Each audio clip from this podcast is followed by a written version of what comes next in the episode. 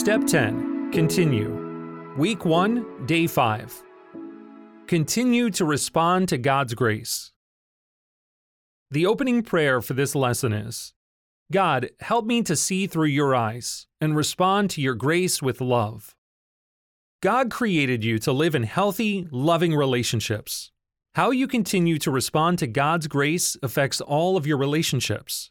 First, your relationship with God, then, your relationships with others. Christ came to heal sin damaged relationships. He paid for your sin to reconcile your relationship with God. The Holy Spirit moved in to provide what you need to love others with Christ's love. As you continue walking with Christ, you will experience God's healing, gain His desires, and grow in your love for others.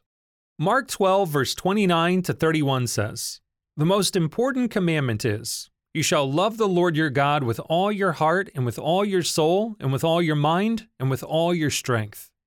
The second is this You shall love your neighbor as yourself. There is no other commandment greater than these. John 13, verse 34 to 35 says, A new commandment I give to you, that you love one another. Just as I have loved you, you also are to love one another. By this, all people will know that you are my disciples, if you have love for one another. Take time to answer this question now. Question 1 How has sin hurt or isolated you from relationships? In your relationship with God, with others. Steps 7, 8, and 9 help you to continue relying on the Holy Spirit to follow God's will, to forgive others, and to make amends for your sin. Step 7, Follow, says, We humbly ask God's Spirit to change our hearts and minds in order to follow Christ fully. Practicing Step 7 reminds you of your identity as God's son or daughter, and reminds you to rely on God's power to follow His will. Step 8, Forgive, says, We forgive those who have harmed us and become willing to make amends to those we have harmed. Practicing Step 8 helps you trust Christ for justice and helps you to forgive others when they sin against you. Forgiveness frees you to love others as Jesus loves you. Step 9, Amends, says, We make direct amends whenever possible, submitting to God, His Word, and biblical counsel. Practicing Step 9 exercises your faith. You do your part to make peace with others, just as Christ took steps to make peace with you.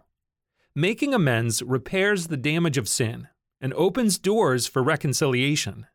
Together, these steps help you fully embrace your relationship with God, and they help you fully respond to His love by pursuing peace with others. As you continue to accept that you are God's child, loved, chosen, and forgiven, you will walk in your eternal purpose and grow in your ability to love others.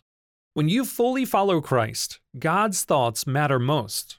You will not be ruled by what others think or do. Your view of yourself will depend on what God says about you.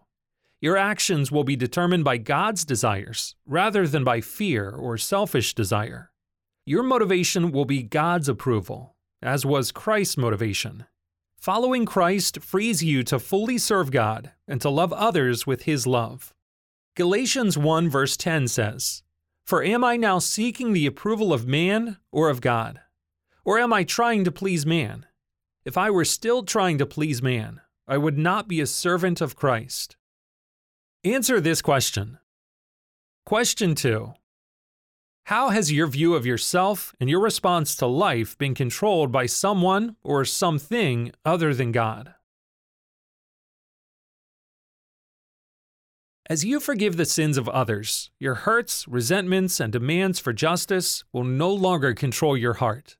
Your peace will not depend upon what others do, and your peace will not demand justice for the sins of others. God's justice is enough. Forgiveness frees you to love others despite their sins. This is how Christ loved you. Romans 5, verse 8 says, But God shows his love for us in that while we were still sinners, Christ died for us. Answer this question. Question 3 How has your heart been ruled by others' sins? When you have done what you can to make amends for your sin, you will be free to follow Christ without fear, guilt, or shame. You will not be ruled by what people may discover or potential consequences for your sin. Making amends frees you to give and receive love despite your sins. Answer this final question. Question 4 How has your fear, guilt, and shame affected your ability to fully give and receive love from others?